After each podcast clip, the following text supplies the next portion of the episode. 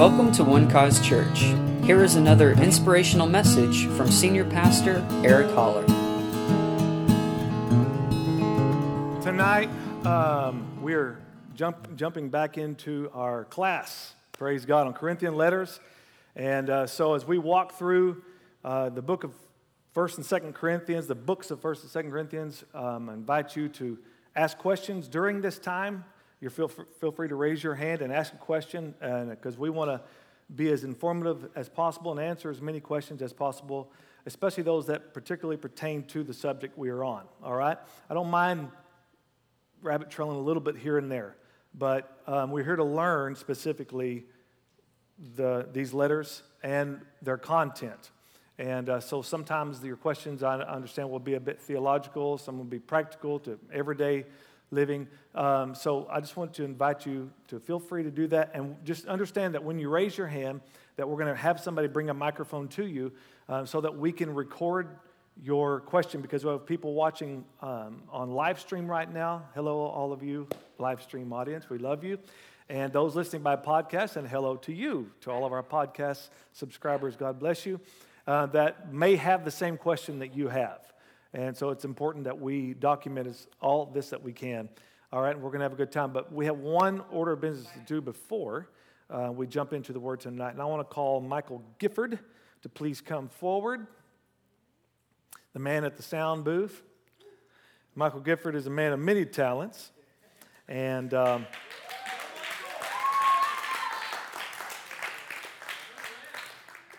Michael broke into our house back in January, February? Uh, January. December. January, whenever it was. And, and, and, and just stayed.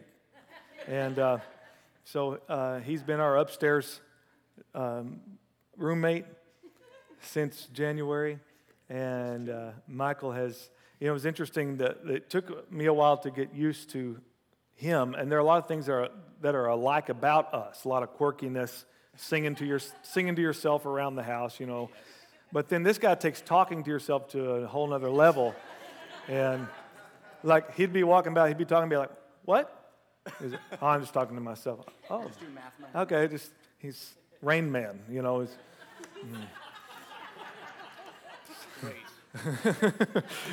anyway, but Michael's been a great blessing. It's been a great blessing to, to know you, Michael, to have you in our home, and to have you serving in our church here. And you've been a great, great blessing. And now he's, Michael's stepping out into a new venture in his life. He's going to be attending Lee University in uh, Cleveland, Tennessee. Cleveland, Tennessee, where Doyle Dykes lives.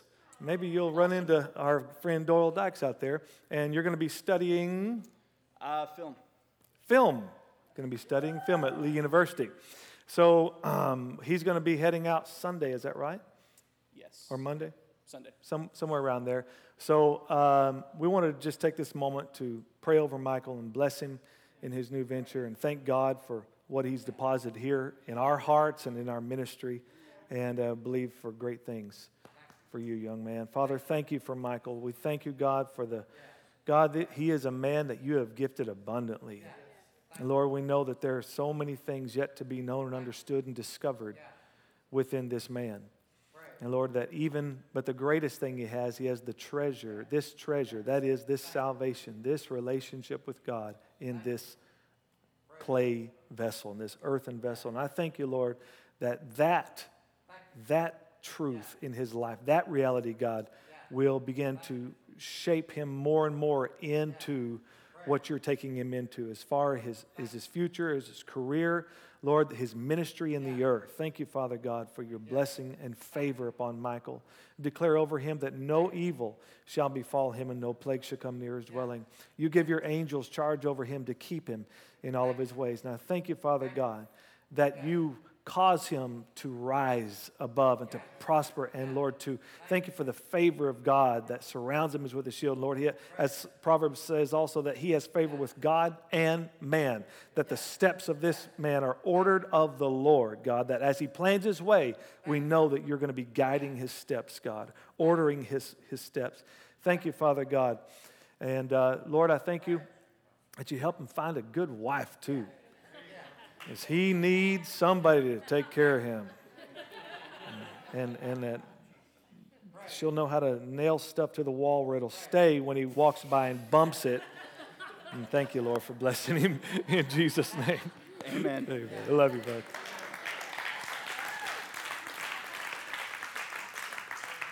Yeah, and that's where we're really a lot alike. Heather's like, great, I have two Erics now in the house. Walking around, clueless, breaking stuff. Amen. All right, let's take our Bibles and go to 1 Corinthians chapter 1. 1 Corinthians chapter 1.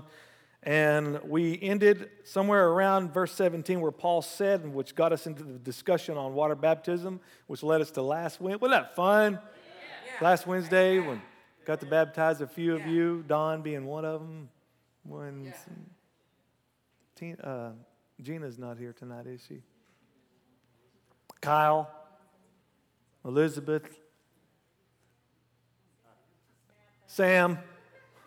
Who am I missing? And yeah, Kennedy. Yeah, Kennedy, but she's not in here tonight.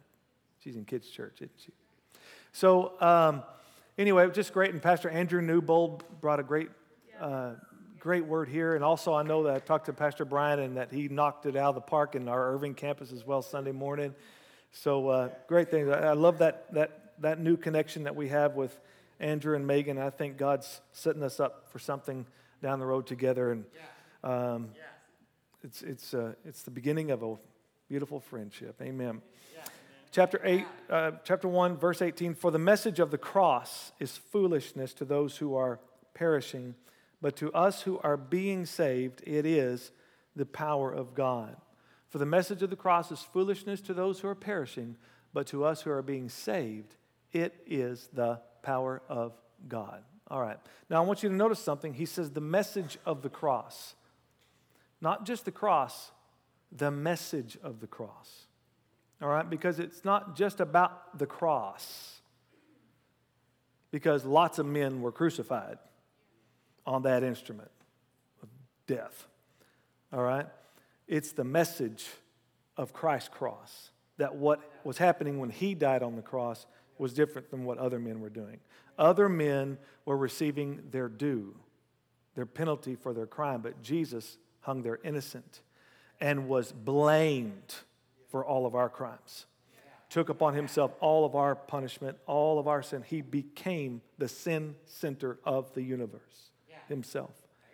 And took upon himself the punishment, the guilt, the shame, all of it. Thank you, Lord. And that's the message of the cross. Christ died for our sins. All right, that's the essence of the gospel. If we don't put for our sins in there, we're not really giving them the essence, right? Christ died for our sins. And he was buried.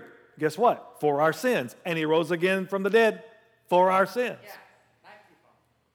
So the message of the cross is foolishness to those who are perishing. And this is why. Because man left to himself wants to earn something. Huh?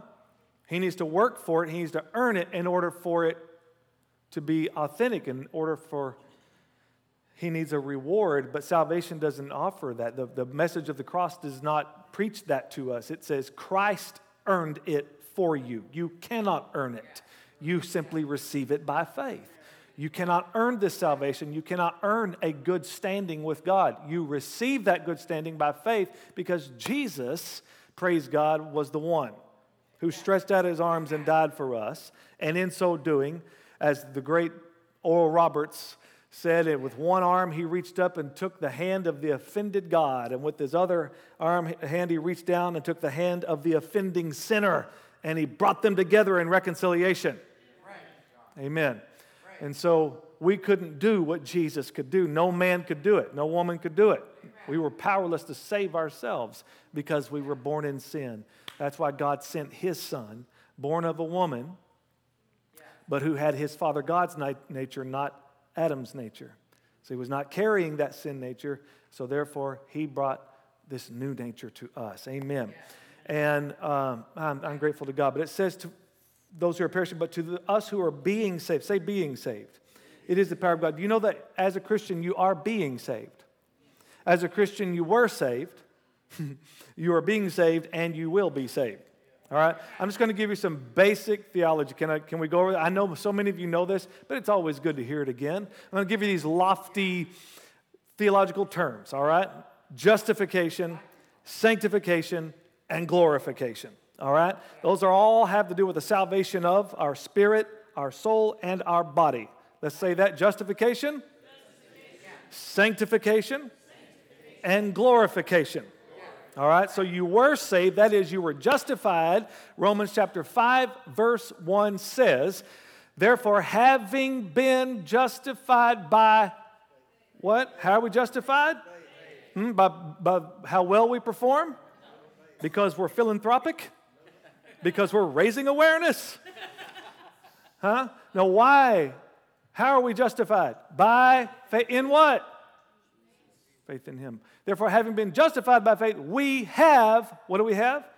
Peace with God. That word peace is the Greek word eirene, and it means, oh, I love this word. It means the end to the rage and havoc of war, a state of national tranquility. That's what the angels said when they at, at the announcement of Christ's birth. Peace on earth. There is no war between heaven and earth in this baby. Hallelujah. He's come to make all things new, to reconcile man back to God, to unravel and undo the works of the devil. Amen. Amen. He, he said, I didn't come to bring peace, I came to bring a sword. Now, he's not talking about, he's not, Jesus was not you know, that announcement wasn't saying, now there's peace, and Jesus saying, no, no, no, the angels got it wrong. I didn't come to bring peace, I came to bring a sword. No, he's talking about the sword that would begin to um, pierce the hearts of those who had not understood any of this. This sword would come and it would be, it would bring division. Uh, it would bring division uh, between people and separate those who would put faith in him or faith in themselves faith in Jesus or faith in their religious system. All right? So he didn't come to, to reconcile all of that, he came to bring a new thing. And that sword was also against the enemy as well to, to rob, to disarm the devil of all of his power, and he did it. Amen. So, having been justified, let's look at verse 9 of also Romans 5 there. Much more than having now been justified by his blood, we shall be saved from wrath through him. Wow, that's awesome. So, what has happened uh, affects what is going to happen. Isn't that beautiful? He didn't just save you from your past, He saved you from a wrathful future. He saved you from that which you earned, what's coming to you. He saved you from that. He saved you from the wrath to come. Wow, that's amazing. So, this is an all inclusive justification, past, present, and future. Saved you from the wrath that was, the wrath that is, and the wrath that will be. Praise God. That's a thorough work. So, you're justified. That happened all in the Spirit. For by grace you have been saved through faith, and that not of yourselves, it is the gift of God, all right? So Jesus made that happen for you. Now there's this thing called sanctification, or where you are being saved. You were saved, justification, now you be. Look, look at Hebrews chapter 2 for a moment in verse 11. This says, But to us who are being saved, it is the power of God. For both he who sanctifies, speaking of God, and those who are being sanctified are all of one. So I want you to catch this for just a moment while you are in process, you already are like him. Got to understand this. Because we, we get it in our minds sometimes that God is way down here waiting on us to stink and grow up. Like he's waiting down here at the finish line. I'm waiting on you, dummy. I'm, try- I'm trying to catch up, God. I'm trying to live a good life. I'm trying to be a good Christian, right? And always feeling like we'll never measure up when He says, You already won with Him while you are being sanctified. Woo! Now, doesn't that make you feel powerful all of a sudden? Hope that made you feel good right there because that's what it's for. For which reason he is not, watch, for which reason he is not ashamed to call them what? Now, he's not talking about the final product, he's talking about the process. You who are, you got the mess going on in your life right now. Hmm? Less than perfect things are happening in the house, in the mind, in the mouth, in the actions. But look at this. Because you're one, he says he's not ashamed to call you family. Now, you might have some family members in your life that you don't really want anybody know, knowing that you're kin to them. Hmm? And you try to minimize how many times you got to see them every year, or if ever. right? We don't, those are those we don't speak of. Right? But Jesus sees you in your process while you're being sanctified. And he said, That's my brother. That's my little sister, Valerie. That's my little brother, Tony. Aren't they awesome? They're perfect, aren't they? Oh, don't look like it, Jesus. Yeah, they are. They are. Because whatever I start, I finish. Because even though they're in process, I already see the finished product. I know what I start, it has a good end to it. My projects don't fail. We are His workmanship. That's good to know. All right. Now let's look at Hebrews 10 14. Now look at this. This helps us also understand this body, soul, spirit thing a little bit better. For by one offering, which offering was that? It was the offering of Him, of Jesus' body on that tree. For by one offering, He has perfected how long? How long did He perfect you? Forever. Forever. Those who are in process. How did He do that? That's how thorough this salvation is. That's how much he believes in what he's done. He has already perfected you. So that has to do already, we understand that that is in the spirit. That's a reality right now because we're already seated in heavenly places with him. We're blessed with every spiritual blessing in the heavenly places, as Ephesians so wonderfully describes our ex- existence in the spirit in Christ. But now it says he has perfected forever those who are being sanctified. This, I want this to just build you up tonight and encourage you that there's more to you than what you see with the eye. Hmm? In the eyes of God Almighty, He has perfected you. And let me tell you something how God is looking at you. He's looking at you in the Spirit, He's looking at your heart. He who reads the hearts. We look at the outward appearance. That's not what God looks at. He's looking at the heart. And He's looking at a heart that's changed. He's looking at a heart that's made brand new in Jesus Christ. Amen. He is not, he really isn't. He really did get over the sin issue. God was in Christ reconciling the world to himself 2 corinthians chapter 5 reconciling the world to himself not imputing their trespasses to them amen hey if god got over it you need to get over it I think if we would start em- stop emphasizing sin so much like we do and emphasize God's grace, woo, I think we'd see people set free a whole lot more often. Amen. Living in real freedom, in His strength and His power. Amen. And so, so sanctification is, is what we're living in right now. And this has to do the, in the realm of the soul, which is our mind, our will, and our emotions. Um, and so this, this is where we are making the choice to live from the inside out. Okay? So that next thing is, is to then tell this body, you're going to reflect what's in here. And the body's going to go, I don't want to reflect what's in there. Come on. You've lived two minutes as a Christian. You know exactly what's happening there. The body is saying, I don't want to do that. But, but you say, you're going to do that. So you're going to renew your mind so that you make the right choice you're going to renew your mouth, and that's going to have to be a daily thing by getting His word in your mouth so that you can empower this body. Because James says if you can control the tongue, you can control your whole body. So your whole life is following what's coming out of your mouth. If you don't like what's going on in the body, you might check your mouth. What are you regularly saying out of your mouth? I don't know why me and my wife can't get along. How often do you say divorce in your, in your when, whenever you get ticked off at each other? I mean, how, how much death can you talk before you finally live in that reality? Huh? You got to get that stuff out of your language. You got to get that stuff out of your speaking. All right? And, and you're going to speak, and, and, and your, your words are the building material, if you will, for your future, for your, the world that you're creating for yourself. So when you get the Word of God in there, you create the kind of life God came to give you to have. All right? You're speaking. So this is what I'm talking about. This is that sanctification. This is where we are consecrating ourselves continually to God in thoughts, words, and actions. Thoughts, words, and okay. Now watch this. And glorification. We got to keep moving. 1 Corinthians chapter 15. Let's bring up 42. So also is the resurrection of the dead. The body is sown in corruption it is raised in incorruption. Isn't that good news? It is sown in dishonor.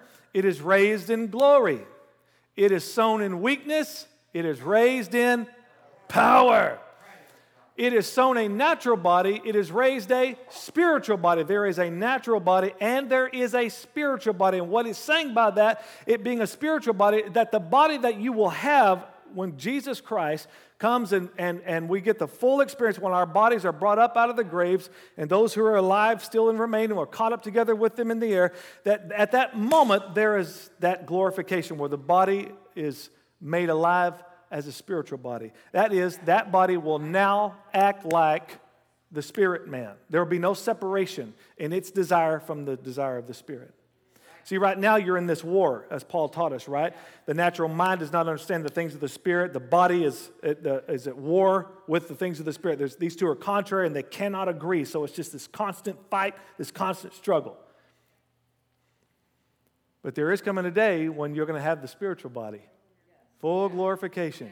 Amen. Spirit, soul, and body. So you were saved, you are being saved, and you will be saved. Amen. So this is where we live right now. Any, yes, sir, Don. Uh, let's wait. Let's get a microphone to Don, please. Where's my mic men? There we go.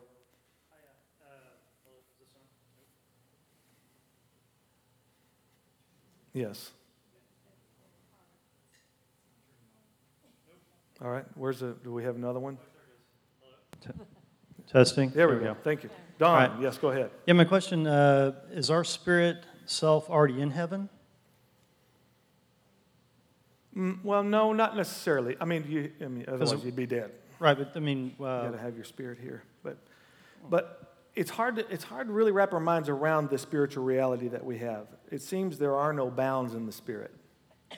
So even while your spirit is here, the inward man is here, that treasure in earthen vessel. There's also this other reality in the eternal realm that we are seated with him positionally right. in heavenly places, which means he has given us all the authority through his name and through the position that we have in Christ, seated next to him in heavenly places, and having every spiritual blessing, okay. which means all blessing can come to us from that spiritual position, that okay. spiritual reality. God. Excellent. All right, thank yeah. you. God. Good question. All right, anyone else before we move on? Anything? All right. Good. Well, let's keep moving then. Is this clear to you tonight? Did I make it clear for Okay. Let's look at verse 19. For it is written, remember he said the cross, the message of the cross is foolishness to those who are perishing, but it is the power of God, right? To us who are being saved. Now watch this. I will destroy the wisdom of the wise and bring to nothing the understanding of the prudent. All right, so what is he talking about here? Paul is quoting Isaiah chapter 29 and verse 14 here. So if we could bring that up on the screen, I want you to see this for just a moment. Therefore, behold, I will again do a marvelous work among this people, a marvelous work and a wonder. For the wisdom of their wise men shall perish, and the understanding of their prudent men shall be hidden. Wow. So we need to understand why he's saying that. So let's back up to verse 13 in 29, where it says, Therefore the Lord said, Inasmuch as these people draw near with their mouths, and honor me with their lips, but have removed their hearts far from me, and their fear toward me is taught by the commandment of men. Oh, man. There's religion in a nutshell. Okay? So, verse 13 makes it clear why God is going to bypass the wisdom of mankind. It's because they're, they were only going through the motions of serving God, it was lip service. And, but their hearts were nowhere there. They weren't in it. They weren't in there. They were just going, acting it out, as it were. They knew about God intellectually, but they didn't know Him personally. Therefore, the Lord said that he would work a marvelous work or a miracle. I love this. So, what would be that miracle? The miracle among them would be to believe, to exercise their faith and believe, because without faith, it's impossible to please him.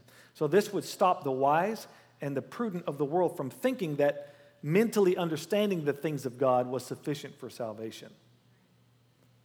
Or, as Brother Copeland says, just having a mental assent and no further than that. They would realize that they were not able to comprehend God's plan through their minds alone, they would have to have faith. Hmm. See, there's a revelation that comes when you believe God. When you put your faith in God, you get a new knowledge about things. You get revelation. It doesn't happen the other way around. Faith is first. And then when that happens, we are then granted repentance. I'm, I'm sad to see so many preachers that are bound up in this legalistic thinking that you have to repent and then believe. How can you, changing your mind doesn't save you. Believing changes you, and then whenever you believe in your heart, then now you have given the, you're given the ability to then renew your mind on a daily basis. Hallelujah. So, but faith is always first. It's always the essence for anything. And then we live a life of repentance. Amen. Okay. So, for by grace you are saved through faith, mm, not repentance, through faith. And that not of yourselves, it is the gift of God. Okay, so they would have to have faith. So look at verse 20. Where is the wise? Where is the scribe? Where is the disputer of this age? Has not God made foolish the wisdom of, the, of this world? So, in, in other words, Paul is asking, how do these intellectuals relate then to ministering the gospel? Where are they in the equation? They're not anywhere in that equation because this is about simply believing God. And this can be seen uh, by context. Look at verse 21. It's, For since in the wisdom of God, the world through wisdom did not know God. That is, the world through its own wisdom. Remember what Proverbs says? There's a way that seems right to a man, but the end thereof is destruction. All right? Man left to himself in his own carnal thinking will always crash and burn. All right? So and that the world through wisdom did not know God. It pleased God that through the foolishness, I love this, that through the foolishness of the message preached to save those who believe. That's why I'm saying this message is so powerful. This message saves people's lives. This message that is preached or declared from our lips. How shall they hear without a preacher? Because if they hear, then they can do what? Then they can believe. And if they'll believe, then they'll call on the name of the Lord. And if they'll call on the name of the Lord, then they'll be saved. Okay? So it's the message that saves. It's not our fancy words. It's not us, we need to help them understand. Okay, I don't mean to get too, I'm not going to get mean. I'm just, I'm just saying we got to keep the gospel pure. And uh, uh, uh, the essence of it is Christ died for our sins. He was buried. He rose again the third day. All right, it's not on you to try to explain all that. You just declare it. And the gospel has a power in and of itself to save a person, to give them understanding. How? When they believe. As I've talked to you before, you know, some of you that were water baptized on last Wednesday night, had you tried to understand that through your own thinking apart from faith, you probably wouldn't have done it. You would, you would have seen, what's the point of that? But when you believed, you got revelation. Oh, now I understand. Communion, right? I mean, let's just think about that for just a moment. Just what we're doing, just by our own thinking. This has nothing to do with the heart believing. Jesus said, You got to drink my blood and eat my flesh. Well, you need revelation to understand what he's talking about there, right? If you don't have faith in, in him, you won't really understand what's going on there. Wow, that's a, that's a powerful thing. There are lots of things that are not known, you cannot comprehend through this carnal mind.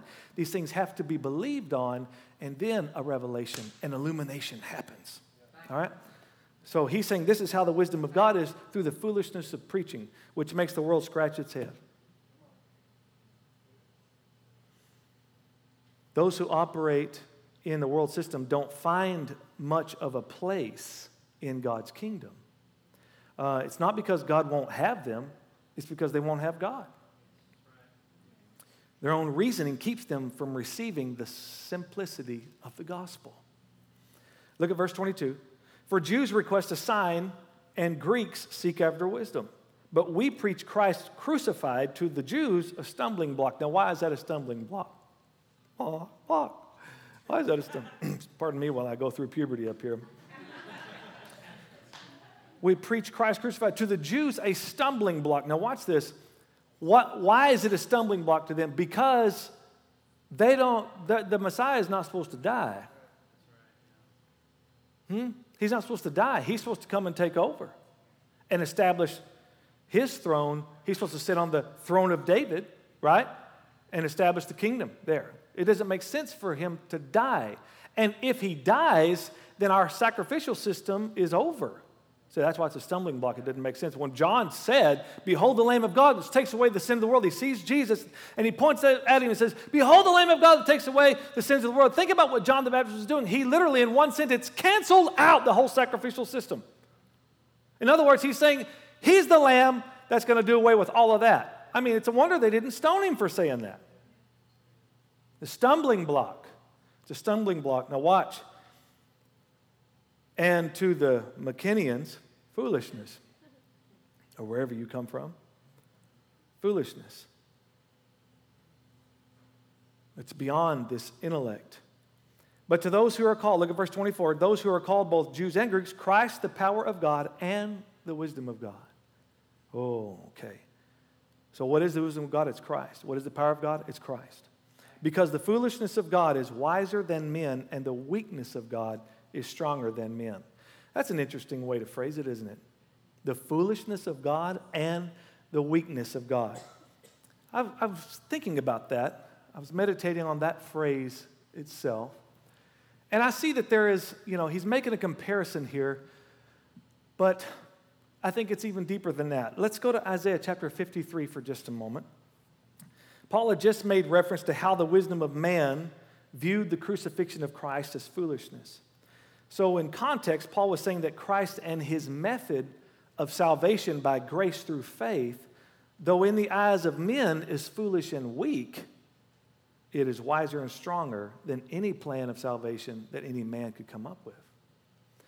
Watch this. For he shall grow up before him. This is speaking of the Messiah to come. He shall grow up before him as a tender plant, say tender plant, and as a root out of dry ground. He has no form or comeliness, that is, beauty. And when we see him, there is no beauty that we should desire him. Hmm. In other words, he doesn't look like we think he's supposed to look. He is despised and rejected by men, a man of sorrows and acquainted with grief. Can you see the foolishness and the weakness seen by men in this man? And we hid as it were our faces from him. He was despised, and we did not esteem him. In other words, we didn't hold him in high regard. But see, that's what that's how men saw Jesus. When he was being crucified, they said he's getting what's coming to him. He's obviously being punished by God for his blasphemy of claiming that he was the Son of God, blah, blah, blah. But this is what, this is where the power and the wisdom is. Look at this, verse 4. Surely he has borne our griefs. He wasn't carrying his griefs, he was carrying our griefs. They saw it as punishment on him for what he did, but it was punishment on him for what we did. He was borne our griefs and carried our sorrows, yet we esteemed him stricken, smitten by God, and afflicted. See, we just weren't getting it. Verse 5 But he was wounded for what? Our transgressions. He was bruised for our iniquities. The chastisement for our peace was upon him, and by his stripes we are healed. Wow, the power and the wisdom that was coming out from God in this moment when all we saw was foolishness and weakness. All we like sheep have gone astray, and we have turned everyone to his own way, and the Lord has laid on him the iniquity of us all. While all that was happening, God, God was putting all the blame on his son for our wandering and for our wrongdoing. No one saw this as wisdom and power. Man's wisdom concluded this to be foolishness and weakness. Verse 26. Any questions? Don. Get that man a microphone. So, how did the Jews over, like, they knew this? I mean, how did they just blow that part of it off? I mean, they, how did they misread him? It's a good question. They don't have any answers for Isaiah 53 Yeah, because it clearly states that he dies. and do they study that now? I mean, I don't know. Messianic Jews do. there we go. those who believe on him. But I think it's kind of like you know, in our uh, with our non uh, with our denominational friends who don't stick in, they don't read Acts two very often, and they don't read 1 Corinthians 12, 1 Corinthians 14, anything to do with speaking in tongues of the gifts. Eh, we- don't emphasize those verses there. They're, we know they're there, but anyway, it's just kind of you know, study everything else because it really does. It, it, it completely obliterates their whole their whole system. If they fully embrace Christ as, as the Messiah, then everything that they've known, that's, what, that's why it was such a shock to the Apostle Paul, before he was Paul, Saul, the Pharisee of Pharisees, when that light shone from heaven, and he, and he said, Saul, Saul, why are you persecuting me? And for the first time, Saul, who thought he was fighting for God, understood for the first time he was fighting against God. And he said, Who are you, Lord? He knew it was the Lord, but he was also admitting, I don't know who you are. And it was a wake up call for him. And, and when Jesus said, I am Jesus of Nazareth, whom you're persecuting, and that revelation of Jesus changes everything for the Jew and the Greek. For you see your calling, brethren, that not many wise according to the flesh, I'm in that number. Not many mighty, I'm in that number. Not many noble are called. But God has chosen the foolish things of the world. You're looking at him. To put to shame the wise, and God has chosen the weak things of the world. Again, to put to shame the things which are mighty and the base things of the world and the things which are despised, God has chosen, and the things which are not, to bring to nothing the things that are. You see how God's, God's wisdom works? Huh? It works from the bottom up, not from the top down. Those who are well educated and successful by the world's standards might feel like these passages here uh, mean that they could never be used by God, but that's not the case. It says, Paul didn't say that no wise people were called, he said that not many were called. All right? Paul himself was probably one of the smartest people of his day. I mean, he was highly educated. He was educated by one of the greatest leaders of the Jews of his day. And uh, let's look at that for just a moment, uh, just a few more minutes, and then we'll, we'll close up tonight. Acts chapter 5, verse 34. Um, we talked about this, I think, a couple weeks ago. Then one in the council stood up, a Pharisee named Gamaliel, a teacher of the law, held in respect by all the people, and commanded them to put the apostles outside for a little while. Okay? So Gamaliel is a very sensible man, and he's respected by all. Acts chapter 22, verse 3, Paul is giving his testimony, and he says, I am indeed a Jew born in Tarsus of Cilicia, but brought up in this city at the feet of Gamaliel taught according to the strictness of our father's law, and was zealous toward God as you all are today. In other words, Paul's not only educated, he was educated by the best. All right? Which to us, it's equivalent to, you know, like going to OU. I'm from Oklahoma. I have to say that, you know. It's the Southern Princeton.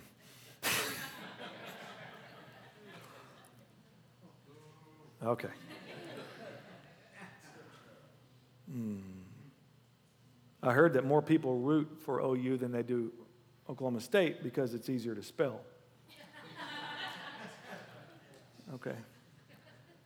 But Paul spoke Greek and Hebrew fluently, which was exceptional for his time, and others readily recognized even, even his training. He's standing before uh, King Agrippa, uh, giving a defense for his, his case, and, and the, the proconsul of that time, or the procurator for Rome, was a man by the name of Festus. All right? Now, Paul's speaking, now, let's look at this. It says, Now, as he thus made his defense, Festus said with a loud voice, Paul, you are beside yourself. Much learning is driving you mad. All right, so they all saw that Paul was very educated, okay? No doubt. Therefore, so Paul then is not excluding himself. He's just saying, in the norm, that's not how God works. Not many wise. Uh, so the man who wrote the, these verses we just read would certainly fit into the category that he was seemed to be denouncing. The Lord has, has not put a premium on ignorance, so please don't, under, please don't go to that side either. Okay?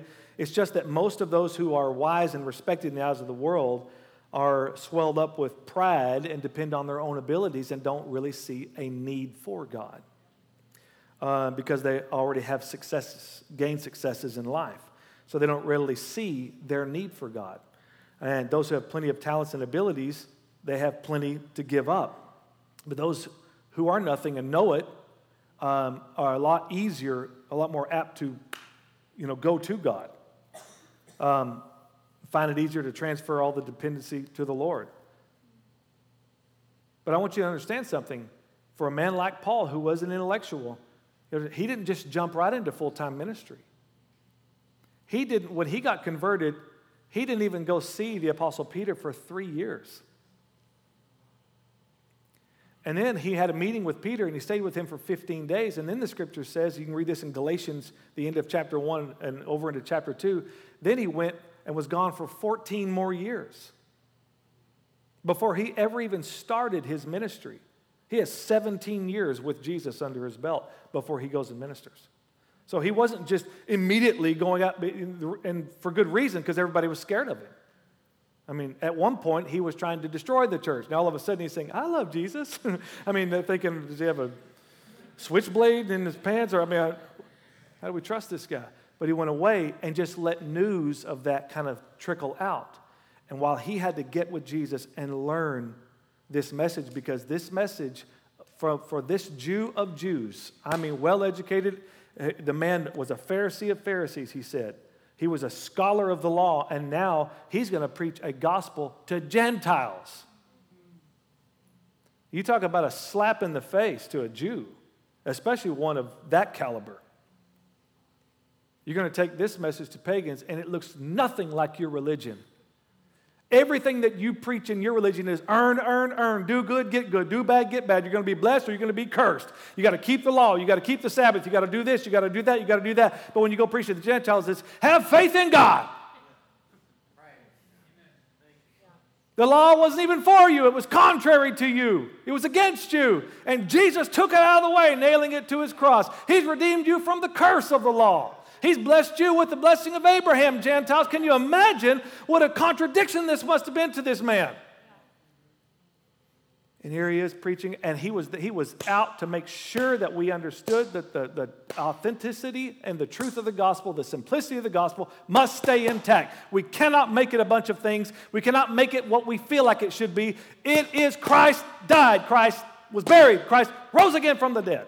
We've got to keep preaching that message. Christ died for our sins. Amen. And that's why Paul said, I'm not ashamed of the gospel.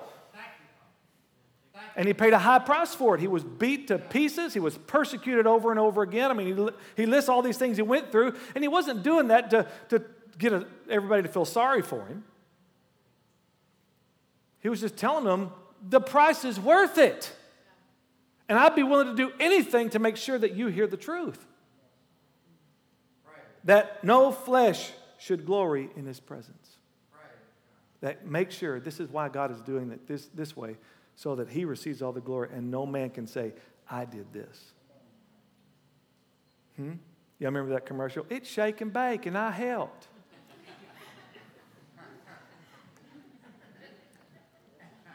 Huh? You had nothing to do with helping in this salvation. Amen. It's just believe. Thank you, Lord. Now, watch this, verse 30. But of him, we're going to finish this chapter, all right? We've got two verses left. But of him, you are in Christ Jesus. Say, I am in Christ Jesus. Now, the term, this is interesting, in Christ, in him, in Jesus, is seen much throughout Paul's writings. So I walked through it and I had to count it to see how many times it was there 112 times. In him, in Christ, in Jesus. This is the message he came to preach. The mystery that was hidden from the ages. That is Christ in you, the hope of glory. That Christ in you means also that you are in him. Verse, the next part of 30, who became for us? Who did this? Who became this for us? Christ. Where are we? We're in Christ. And being in him, he became for us wisdom from God. Right. Wisdom just isn't a principle, it's a person. Woo! Wisdom is a person, and He's there in you, and you're in Him. And because you have Him, you have wisdom from God. And look what else He's become for us righteousness. Look what else He's become for us. Oh, sanctification. So this whole sanctification isn't all on me. He's the power in sanctification. Amen. And redemption. So the new, new birth doesn't only produce a changed life, it produces a what, Brian? An exchanged life. Hey, my family, we got the better end of that deal. I'll trade you my poor, sinful condition for your righteousness, Jesus. Thank you. I'll take that deal any day of the week. I will take that blessing if you'll take my cursing. And Jesus said, I'll do that.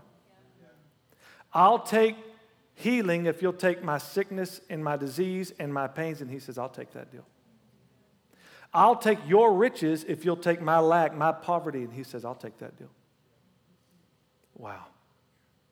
I'll take your forgiveness if you'll be forsaken from me. And he said, I'll take that deal.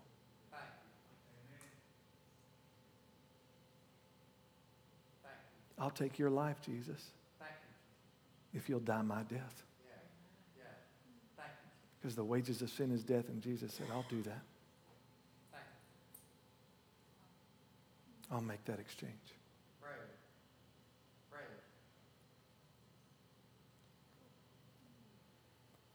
Why would he do that? Because he loves us. Yeah. Amen. Because he loves us. Thank you. We're not just improving our lives, Yeah. We're now hidden in him. Old things are really gone, new things have come. Yeah.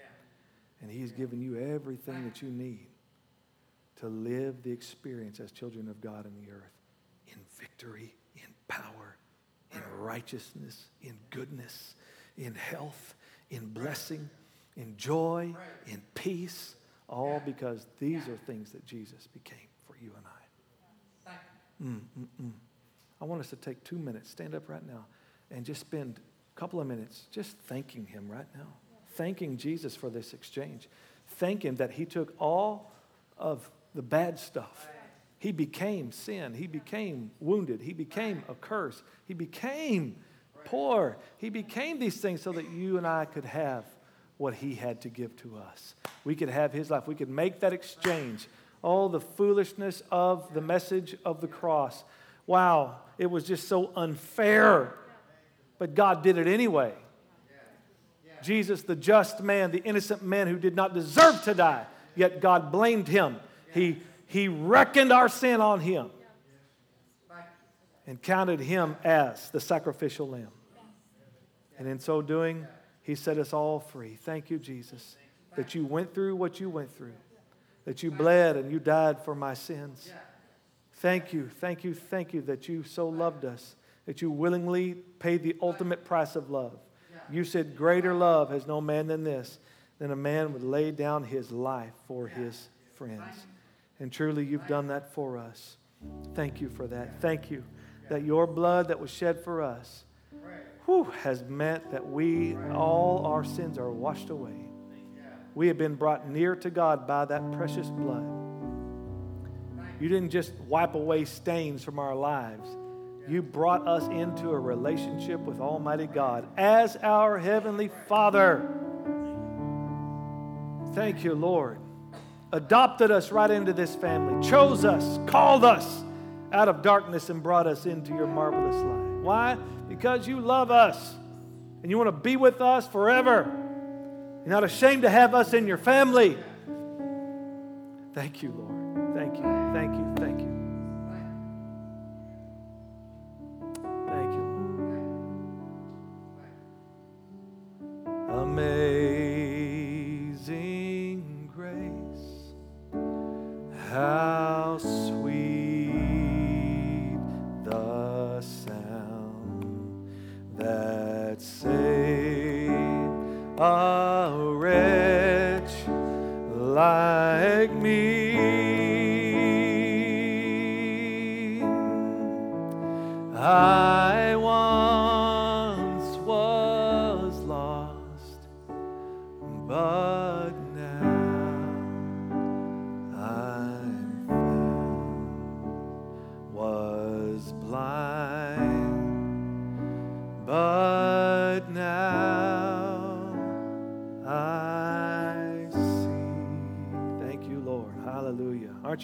His grace tonight? Can we just offer up a great praise tonight?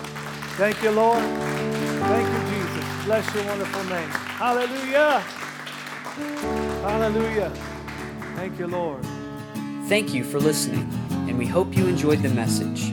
For more information about One Cause Church, please visit us online at onecausechurch.com.